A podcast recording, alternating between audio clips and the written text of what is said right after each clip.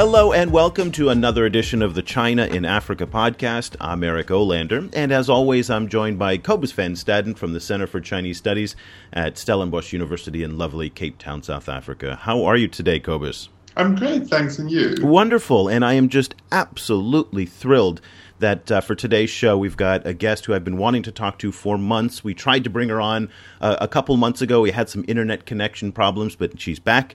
Uh, Aliyu. I hope I said your name right. Please forgive me yeah, if I didn't. Yeah. Uh, is a uh, is a writer. is uh, based uh, originally from Nigeria, but now based in London, and she writes for This Is Africa. She writes for her own blog, Eccentric Yoruba and also she writes for a number of consultancies. So we're absolutely thrilled to have her on because she is going to be the focus of our first part of our discussion on China and Chinese and African culture and pop culture in particular. An article that she wrote for uh, really one of the best blogs that's out there called This Is Africa and she wrote a piece, Fiction versus Reality The Portrayal of Chinese People in African Pop Culture.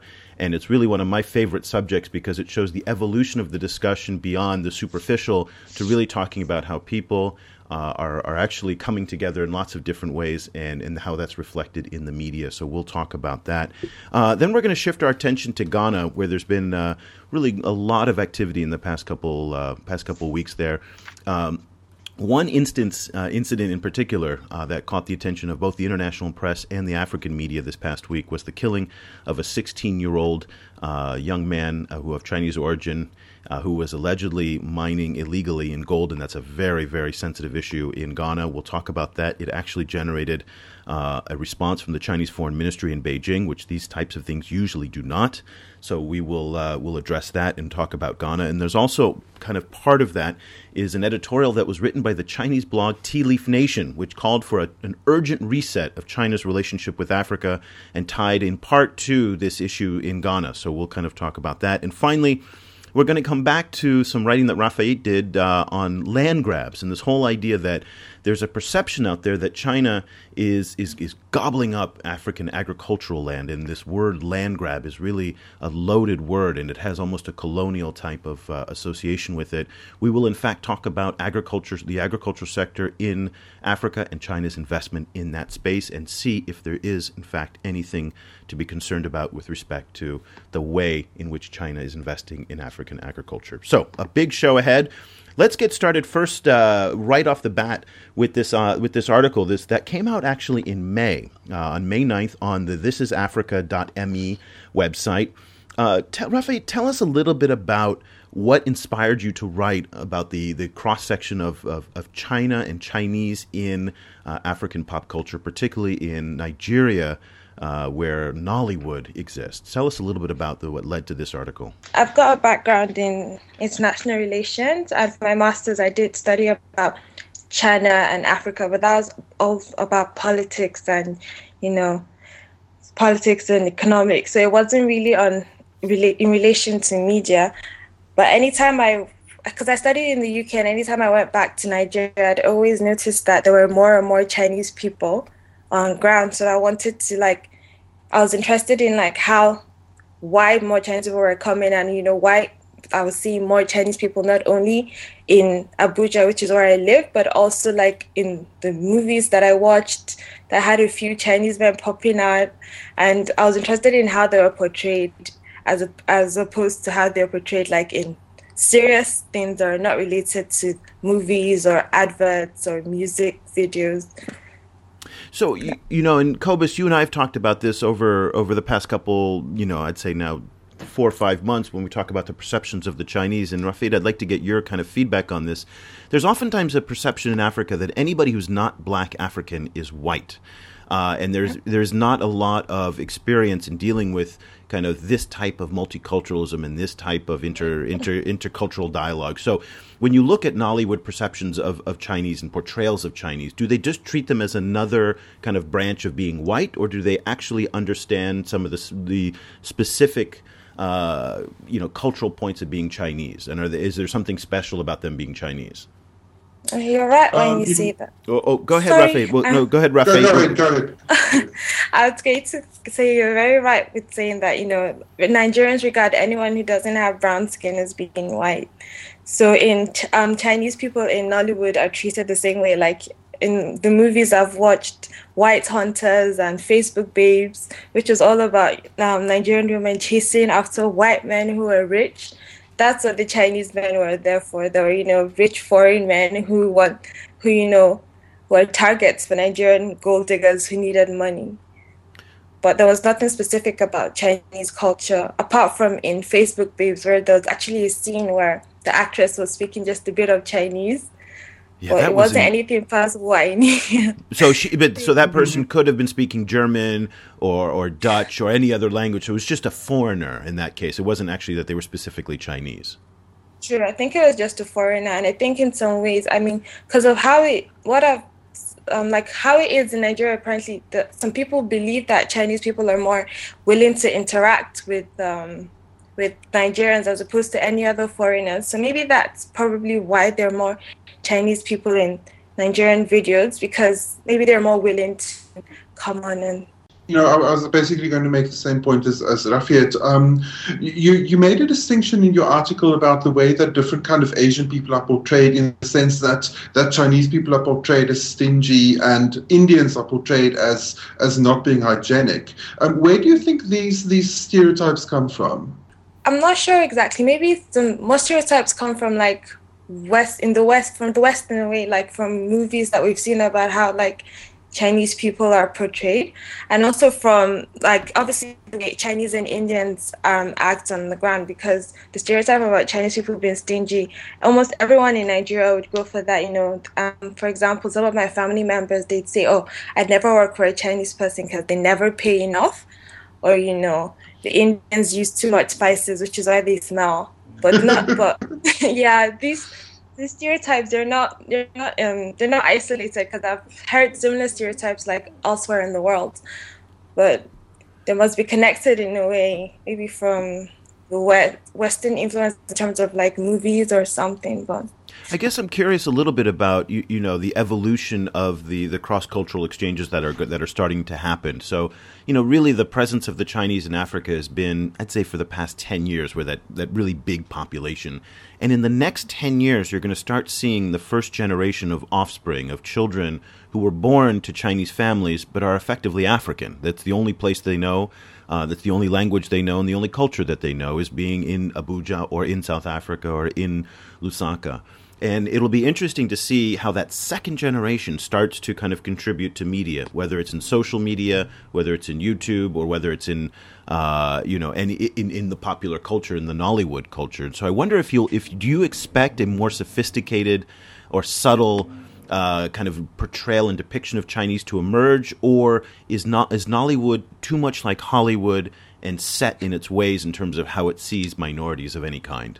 Um, I actually expect the former. I think it'd become more sophisticated as more more Chinese are like living in Abuja and they're like you said about the Chinese because I've seen a few Chinese kids who go to school and who knew in other events going around in Abuja. So I think it would actually change and maybe become a bit more sophisticated.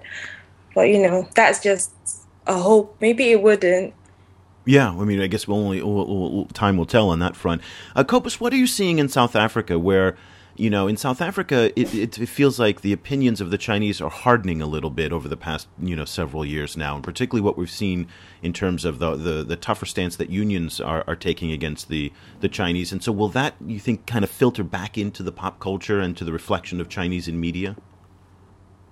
Well, I think in South Africa um, there are a, a, certain amount of Chinese um, people of Chinese origin who are who have now been living in South Africa for more than a, more than a generation.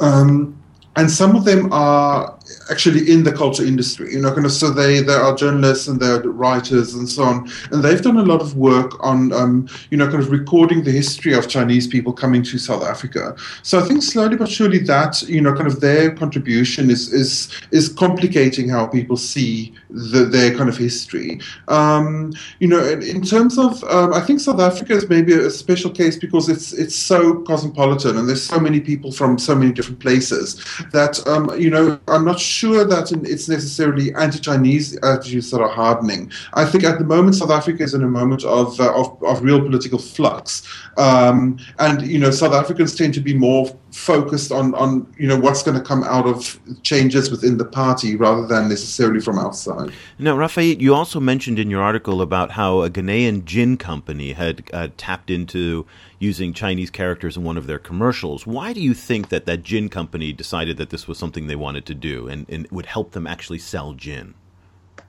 Um, my my guess is actually that they must have had some um, like business deals with um, with the Chinese company based in Ghana, and maybe they were just sort of brainstorming, and you know they thought they could use the Chinese man in the video to make a funny advert, which is what yeah. I think happened. You, you, know, what's funny is that it reminds me a lot of. I mean, the the Chinese oftentimes are pa- playing the role of you know the buffoon and the character, and they're they're laughing yes. at themselves, and there's almost you know, and I hate to bring up this very racially sensitive issue, but there is almost a blackface quality to it all um, you know, in the in the United States in the 50s and the 40s, in the periods of, uh, of, of racial discrimination, the you know the Amos and Andy type characters where blacks were you know on TV were always portrayed as being kind of you know jokers and jovial, and they they did nothing but entertain, and there was no depth to their character in any way, and it almost seems like the first that is a typical first level that almost most groups and minorities in particular have to pass through in order to get to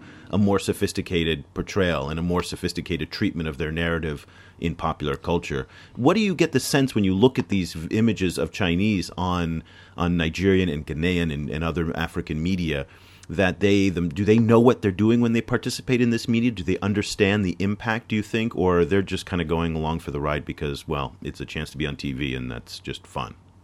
Yeah, I feel that um, in some ways they understand the impact because um, maybe they come, they're willing to appear in the movies to show that oh, you know, maybe all Chinese people are not all that bad, but at the same time, it's also um, a way of just getting into the fun because the Ghanaian ads they just look like pure comedy. Because almost all the characters there were just meant to be funny and they're not, they were not meant to be like taken seriously. They're all funny characters. But in Nollywood um, it seems that it's more of Chinese people sort of coming out there and like trying to show that okay we're willing to interact with you and we're willing to appear in your movies more than any other people would you know, uh, Cobus, it's interesting because we, we, we kind of contrast this kind of view of Chinese in media, and we've talked a lot about how CCTV and the official Chinese media is making a huge push on Africa and trying to create a different narrative and a different perception of the Chinese in Africa. So, in some ways, they're they're conflicting they're conflicting images on these two. What one is kind of a, a lighthearted, and the other one is a serious, credible way. What's your thought on terms of, of, of these different perceptions of the Chinese in African media? Yeah, I mean, it was very interesting to see, um, you know, how the person that appeared in the Ghanaian ads, they, he also appeared in a documentary um, about Chinese in Africa. And, you know, kind of while in the Ghanaian ads, he's incredibly jovial and, uh, you know, and, and, kind of hanging out and also married, you know, in the, according to his character, is married to a Ghanaian woman. In reality, he said he would never marry a Ghanaian woman and he's, because his, his kids would be too culturally confused. confused yeah. so, so that was very funny for me. It's very interesting. Um, on the other hand, I think there's also, um, in terms of new media, um, you know, there's I, I, came across in researching this. I came across a site called Nollywood Gossip, which is basically, uh, you know, all kinds of like crazy stories from all over the world, kind of being aggregated on, you know, kind of together with with gossip from the um, entertainment industry in Nigeria, and um, and it was interesting to see China playing this role as this kind of ex- incredibly exotic other place, you know, um, within you know Nigerian society where you would see like YouTube clips of Chinese people doing all kinds of interesting, bizarre kind of magic and stories of like, oh, this guy is a cannibal, you know, and so on. So it is very interesting to see how China played this role in of this very far away exotic place, you know, kind of in uh, in kind of on this Nigerian website. I was wondering if Rafiat, if, if you also kind of experienced that. Yeah. Well, when I went to Nollywood Gossip, I felt that, like I noticed a lot of the videos were quite shocking in their content, and I felt that in some ways it still sort of portrays China as this like other mythical land, because and especially in regards to the cannibal video, because a lot of Nigerians actually believe that Chinese people eat human beings. I think that actually started, which is ironic because a lot of Chinese think the Africans eat human beings and Nigerians too. So I think that's a mutual type of uh, misunderstanding. stereotype, yeah. So um, uh, at the same time, I found that some of the videos are actually quite a bit educational because there was one on the Yao ethnic minority and um, a village in Hangzhou or something, which was quite interesting. So not all of them were shocking. Yeah. yeah. So the, uh, I mean, really, what Rafiat is doing is kind of writing the first chapter in this really long book that's going to be the China Africa engagement and, and, we've talked about you know we talk about politics we talk about economics and we talk about all these other more sensitive issues. But at the end of the day the culture and the people and the pop culture and how they're reflected will really determine in many ways the shape of sino-african relations to come. In this article that she wrote in this is africa that's at thisisafrica.me fiction versus reality the portrayal of chinese people in african pop culture um, it's absolutely fantastic and it's a must see. Unfortunately a lot of the clips uh, for uh, for White Hunter uh, which is one of the videos that uh, that was featured in her article, and have now been taken offline. And so you may not be able to. Yeah, YouTube has blocked a bunch of these clips. So if you want to see the movie online, you're going to have to find some other ways to download them. Uh, but nonetheless, the article is excellent, and it really does start this conversation on the kind of the cultural component of what's been talking about. So turning now to Ghana and the f- fact that it's become a flashpoint in the past few weeks in terms of uh, illegal gold mining. Now, this was a story that really kind of popped up on the radar a few few months ago when it was uh, when it was brought to the attention of the Ghanaian officials that you know hundreds of Chinese miners were illegally mining. We talked to one of our regular contributors, Kwabena, about this, and he was talking about how really it's a very sensitive issue, and people are as angry with the Chinese as they are with the government for not enforcing uh, immigration laws. Now this week uh, we saw the fact that a 16 year old boy was shot and killed, uh, who was he and this Chinese boy was apparently uh, mining illegally as well. Normally, these types of things don't turn into international incidents, but this past week, Hong Lei, who is the foreign ministry spokesman for the Chinese uh, in Beijing, for the, and she actually said that they were very upset by this, and they have pressured uh, the embassy in in Accra to ask for an investigation. Cobus, this is important part because Ghana now is becoming increasingly dependent on the Chinese for huge loans. We've seen the launch of a new airline, uh, which is a Sino uh, African Sino Ghanaian project. There's announcement of a new airport that's going to be built outside of Accra. And so these types of uh, of deals that the Ghanaians have give the Chinese leverage to push them on these type on when when incidents like this come up.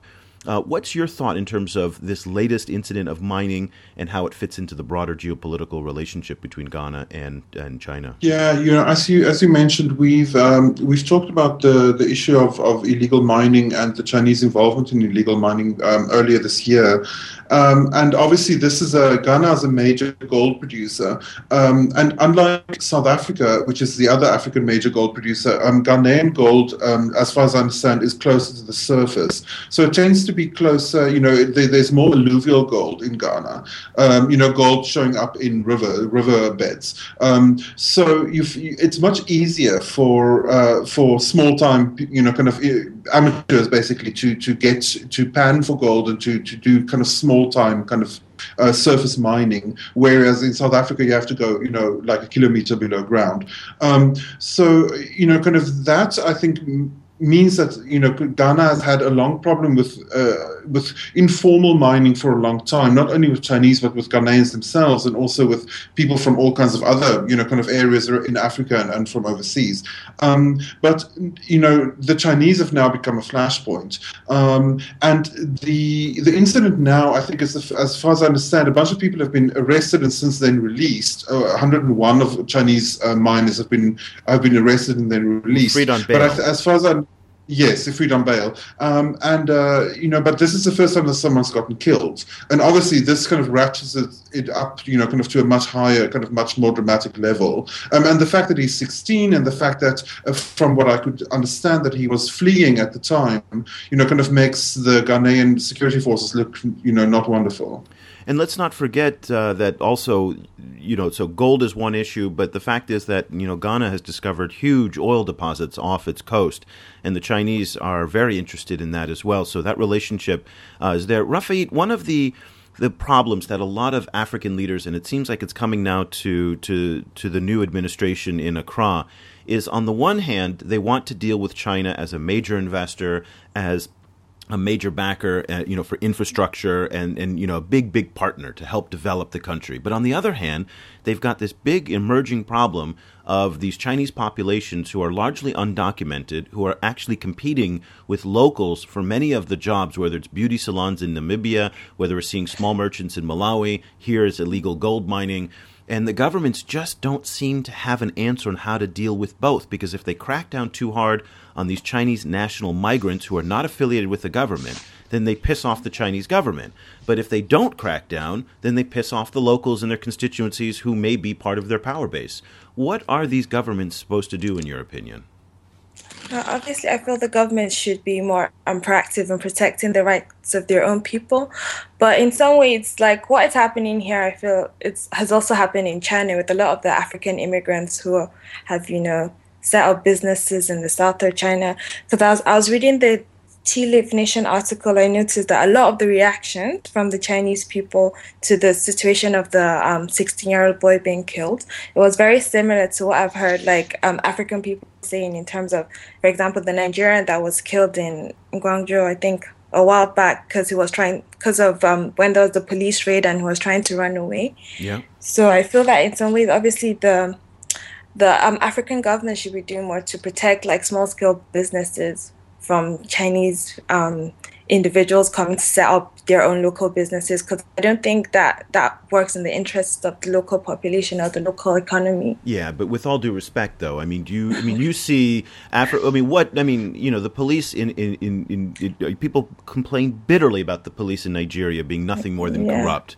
I mean, you know, and, and all throughout the continent we have a big problem with corruption and, and accountability. So, I mean, what do you think really can happen? Because you know, the, yes, sure, on one sense we should say African governments should do more to protect their own people. I don't expect Joseph Kabila in the DRC to do more to protect his own people. All he's doing is raping and pillaging his own people.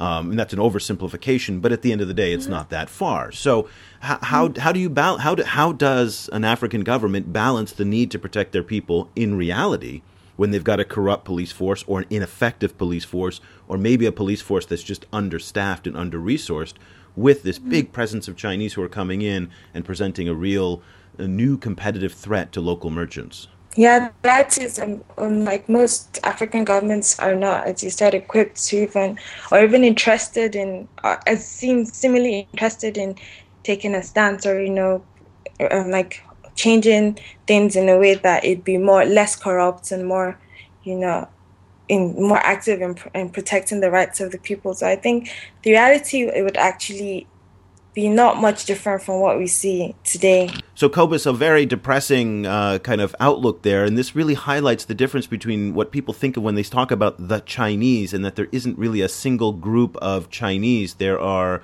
you know, there's the unofficial, undocumented migrants, the gold mining that we're talking about, and then there's the state-owned enterprise at the official level. Um, it seems like these these tensions are going to only continue to exacerbate, bringing us really to this idea of a reset with relations that was kind of brought up in this blog Tea Leaf Nation by uh, writer Zhang Yue, Zhang Yue. Um, we're going to put a link to that up on Facebook. So talk to us a little bit about, you know, if there was to be a reset, what could be done? Yeah, I was actually also wondering kind of what, you know, kind of, I, I, I, have complete sympathy with his call for a reset. I'm just not sure what that reset would be. Um, one problem is, is that um, obviously, you know, one of the things that we've been working hard at is to, to make clear the distinctions between the Chinese government as, a, as an entity, individual Chinese people, and then also Chinese companies, you know, kind of acting as multinational actors. Um, so, one, for example, like this week in in, in, Ghana, there's been another little like China Africa scandal, which is um, that the big telecom company Huawei has been accused of having funded the printing of T-shirts, key holders, and so on for the, the ruling party in Ghana. Um, so you know, kind of how do you how when you when you call for a reset, you have to find a way to to you know to look at these different actors, individual actors, the Chinese government, individual Chinese people, and Chinese companies, all acting out of from different backgrounds, from different, you know, kind of for different uh, agendas, um, but still being seen by Africans as somehow being connected, as being basically the same thing. You know, so I am not sure whether you have to take the reset from you know attacking the perception of them uh, or from how they act. I just think it's a weird concept to say that a country as large as China has to do a reset with a continent as large as Africa, because I don't know who does who presses that button. Um, exactly. You know, there exactly. is. It implies mm-hmm. that, and I got into a dispute with somebody on Facebook this week on our Facebook page at facebook.com/slash China Africa Project and he was saying that, you know, China wants to export 100 million people to Africa over the next 20 years. And I just think, God, you know, China cannot keep its own milk safe, much less coordinate, you know, you know, the exportation of 100 million people. Um, and it, it, it, there's this real myth, and we're, it's going to really lead in nicely to our next subject about – how much control there is that the Chinese government has over its people in, you know, not only in Africa but overseas. That's I mean, right. if uh, you know, Rafael, I don't know if you've ever been to a Chinese embassy in Africa, but they're pretty low key affairs. I mean, this is not like the mm-hmm. American embassy with it's fortified and it's got fifty thousand people. Um, yeah. And one of the, if you look at the Chinese social media. Uh, in Chinese, which I, most people can't read. But one of the things, one of the biggest complaints that I see is how Chinese citizens complain that their embassies do nothing for them. They don't help them, you know, they don't support them, they don't give them any resources. So this idea that somehow the Chinese embassy in Accra is coordinating this kind of mass thing and then in, in Nairobi as well is just it's ludicrous. So I, I just I I take Rafael's kind of point of view here, which thinking it's to be it's a pretty depressing outlook because this is out of anybody's control. The Chinese can't control it, the Ghanaians can't control it. So, Rafael, on that note, what do we do? What happens here? Do we see interethnic and intercultural tensions continue to exacerbate? Um, what can be done, do you think, you know, realistically? I feel that yes, um, interethnic sort of tensions will they will increase and until you know um, until it comes it has to come from the the governments to be honest in terms of protecting more of their local rights because okay, um, um, a few um, Ghanaians would obviously be happy that you know the the government actually cracked down on the illegal miners, but now that the someone has been killed, Chinese governments aren't going to be happy. So finding that balance is going to be very very difficult, and it's a delicate skill because if if it goes one way, it would be bad for Ghanaians, and if it goes the other way, it'd be bad for Ghana's relations with China. Yeah, which they're becoming increasingly dependent on. Uh, yes. You know, as China is now is the number one export market, the number one investor, and uh, so so that's obviously going to be one area that we look into. Now, again, talking about the misperceptions of the Chinese in Africa, and this is something that's been a theme of the show all day. Uh, we're going to be talking about this question of land grabs, and now land grabs is a particularly loaded word um, because it harkens back to this idea of the carving up of Africa by the, the, the, great European powers in the 19th century, and that they were grabbing land. Now, there's this one of the misperceptions in, in Rafael. You wrote a, a, very interesting article that at first I read with a lot of skepticism, but then by the time I got to your conclusion, I was I was pleasantly surprised. Uh, but you talk about this question of of, of, of, of are the Chinese coming on coming to Africa across the continent, grabbing up land, uh, you know, in order to grow agriculture to export back to China. And just a minor point that I want to bring up, which is China has about 20% of the world's population with about 4% of the world's arable land. So, not only from Africa, it's going to be increasingly dependent on importing food to feed its people. And so, one place they're looking to is Africa, but are they grabbing up land? And what is the background in, uh, for, for this kind of potentially controversial story? Um, the background that led to me writing that article. Yeah. In, in uh, terms actually, of the context of love of African land grabs, so to speak. Okay, because um, at that time I, I came across this um, graphic that talked about that well, there's a map of Africa and it was divided based on like all the foreign powers that were grabbing lands in different African countries. So I noticed there were a few numbers that were attached to China that I felt were not really factual. So I went on and read, researched and read more about this, and I thought it was quite an interesting field because a lot of people talk about land grabs, but I think for me, I've noticed a, a lot of the information sort of out there isn't factual in terms of the number, of like the hectares of land that apparently China owns in the DRC or elsewhere. So I just wanted to write something that would bring like a bit of um, information into that, like into that topic. Now, of, you, you use the word grab, and I'm very interested here because grab to me implies that somebody takes something and doesn't pay for it or doesn't have any kind of contractual relationship for it. Again, this is this is the relationship with the colonial period, where mm-hmm. you know foreign powers came to Africa, said, "This is our land. Screw you, get away." That is a grab, in my view. What the Chinese and what other foreign powers today are doing is they're leasing the land. So why do you think that is? Cons- and that's they're not putting a gun to anybody's head. They're not, you know, doing this illicitly. They're actually paying money in exchange for land. Either they're buying it or they're leasing it. That seems like a pretty open transaction. It's what happens in almost any country in the world. Why is this a sensitive topic? It's sensitive because um, in some cases, the people who own the land are not consulted before their land is sold to foreign buyers. So, in other words, you know, they wake up one morning and they find out that, you know, some huge Western or foreign company has bought their land and they have to move out of it. You know, so in, and that's why it is referred to as a land grab because some some locals aren't really brought into the decision table when their land is being sold. It's between like higher government authorities and foreign powers. But you know, yes. Cobus, this if brings I, up. Could, Cobus, sorry. I'm sorry. Just let yeah. me bring up one point here on this. This goes back to our the BBC Africa debate. Who should be held responsible for that? Is it the foreign power? Is it the Chinese company that bought the land, or is it the African, the corrupt African, you know, business partner who sold it without informing the locals? Where is the accountability on the African side here?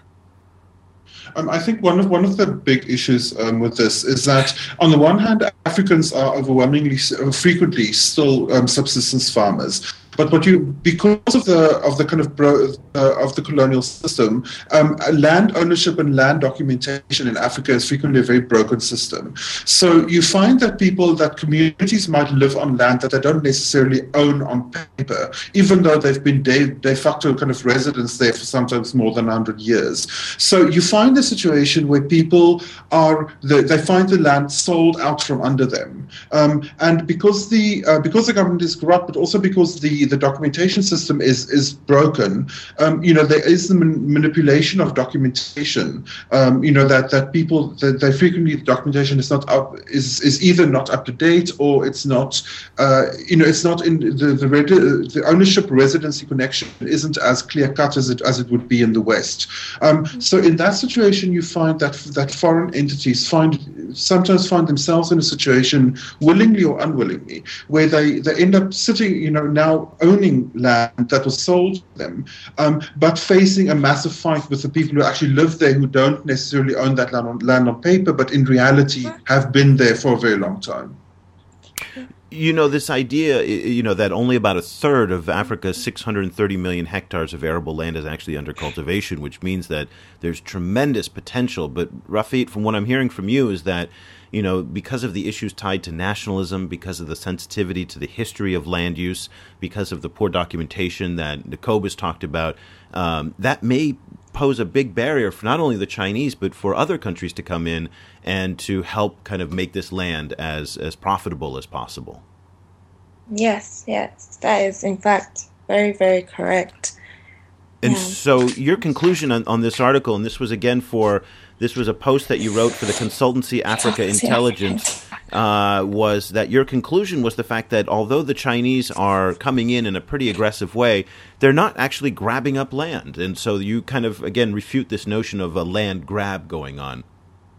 Yeah, especially for those reasons of um, for agriculture, you know, imports um growing food in Africa and importing it because I just didn't see much evidence that this was going on but maybe um, and also in terms of what I mentioned of the numbers being different yeah. because like yeah so Cobus, we're once again finding that you know perception and reality. You know, we started the podcast talking about you know perceptions and reality, myth and reality of the Chinese in popular culture, and we're we're ending it also on the same kind of discussion about the perception that the Chinese are gobbling up land. And I remember there was a German, a high German minister, uh, uh, you know, about eight months ago or a year ago, that also said that you know China was on this had this voracious appetite for for land, uh, you know, and, and it really caused a lot of uh, of concern among people. When in fact, as as Rafiat is saying, and as we've seen from other folks, um, that reality just isn't there. So why do you think that people have this concern? Yeah, I don't know. This, this, this actually, yes, as, as you know, um, this is a kind of a boogeyman that, that, that comes up again and again. Um, Oxfam, you know, recently, I mean, this month, released a new massive report um, talking about land grabs. And what was very interesting is that they were saying that an area the size of London gets leased away to foreign investors per day in Africa. Um, but um, the thing is, is that it's not being leased to Chinese. What it's actually frequent, most often being leased to are, are biofuel, Western biofuel companies. Um, you, know, so, you know, so you find kind of large swaths of land in Africa being, you know, kind of being put under different kinds of, of plants that are used to create biofuel. Um, you know, so I think that that puts a different spin on it. Another kind of weird thing that also came up was that apparently um, major uh, very unexpected major players in this in this investment are Amer- big American universities like Harvard, who apparently um, have yes via, via British hedge, hedge funds um, have massive investments in Ethiopia, Tanzania, a bunch of other countries. So you know it's it's interesting. Um, you know, you, as you said, the issue of land grab makes it sound like people arrived there with guns. Um, and you have to, to, ask why is it okay, for example, Kenya to produce all of flowers and all of the kind of mangetout peas and you know kind of asparagus that gets eaten in London. Um, while why is that not a massive outrage? While you know kind of when food gets exported to China, it somehow magically then becomes one you know, kind of why, why does it have, why do certain kind of investments get get couched in neo-colonial terms while other ones are certain are only couched in business terms? Rafi, did you hear that question? I did, but I, I feel that anyway, this all links to um, perceptions generally about China and Africa, because there's the whole new new colonial perspective and a lot of you know wariness with regards to China's relations in Africa, and that just shows in how people would talk about land grabs and be more critical about if any African country was sending food to China as opposed to an African country sending food to the West. Because I feel in some ways um, relations between the West and Africa, no matter how they would be, are sort of established. While this one between China and Africa is supposed to be new and just different in a way. So there's a lot of the this perception, negative perception already attached to that that just sort of goes through every single thing that relates to China and Africa in any way and people are willing to believe some of the you know the, the, the mythology, and then maybe it's tied again with just you know a horrific history of the past several hundred years. That that's hard for people to break away from when they deal with outsiders. Not only outsiders, um, you know, foreigners, you know, overseas, but also you know outsiders from within Africa itself. And you talked a lot about how the in, in, in your piece about how there's a lot of uh, you know intranational, you know, or intracontinental land, uh, you know, land use as well. So this is not simply an issue with the Chinese, but this is also an issue mm-hmm. across African borders. Yes. Mm, so that, same suspicion. Yeah. So, well, that article you can find over on the uh, the let's see, that is at consultancyafrica.com. It's called uh, Agricultural Development and Land Grabs in quotes: the Chinese presence in the African agricultural sector. So, two really excellent articles coming from Rafiat today. We're just so thrilled that you were able to join us and to kind of share some of your views on this, not from from culture to agriculture. So, really uh, a wide spectrum. And if people want to follow you uh, and what you're doing, where can where's the best place? Because I know you're on the web in a couple a couple different spots. Where if people want to kind of stay on top of what you're doing in your writing, where can they find you? I'm guessing Twitter would be the best. And what's your Twitter um, name? Is eccentric Yoruba. And you also blog at eccentric Yoruba as well. What's your address for that yes. uh, for that blog? That's eccentricyoruba.wordpress.com. Excellent. And so, and Cobus, if people want to follow what you're doing down there in Cape Town, where's the best place they can find you? Um, I'm at on Twitter at Stadenesque. That's S T A D E N E Q U E. That's Stadenesque. And then you can find me at eolander, E O L A N D E R, on Twitter. You can, of course, follow us on Facebook.com slash China Africa Project. We really want to hear from you, to hear what your thoughts are, to comment on the show. Do you agree? Do you disagree? And because uh, really, that's what you know the Facebook community is all about.